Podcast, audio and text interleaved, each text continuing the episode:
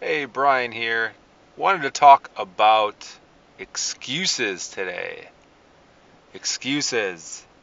Uh, for me, whether it's a colleague, a customer, some of my own family, whenever I start to hear an excuse for any reason or at all, it's the telltale sign, or at least the hint of not taking full responsibility for your own actions. Now, complaining from time to time, I get it. You know, everyone has that in their D N A. I do it from time to time. But because it is now a pet peeve of mine, and because I just truly consider it as a telltale sign of, you know, this is just not a strong person, or they've got some issues to deal with, it, it's, I, I call myself out on a normal basis and stop complaining in my tracks if I ever do it.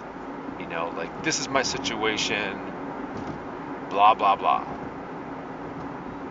As Gary Vee has said in a couple of his uh, speeches, or whatever you want to call them, complaining is never, ever, ever, ever, ever the right thing. It won't move you forward, it doesn't solve a problem, it doesn't accomplish anything. It is a waste of energy. And if you respect your own en- energy and you respect your own time, I mean, really respect your own time, you'll stop complaining because it doesn't do anything. But it's also the easiest way to sometimes make yourself feel better in your own self-doubt to why something's not being accomplished, rather than do the work of solving the problem. So just think about that the next time you find yourself complaining. If you're a uh, addictive complainer, your friends and your family probably already know that, for one.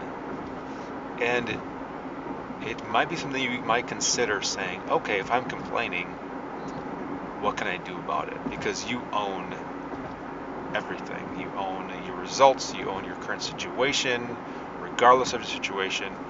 Regardless of your situation, you own it. Stop complaining.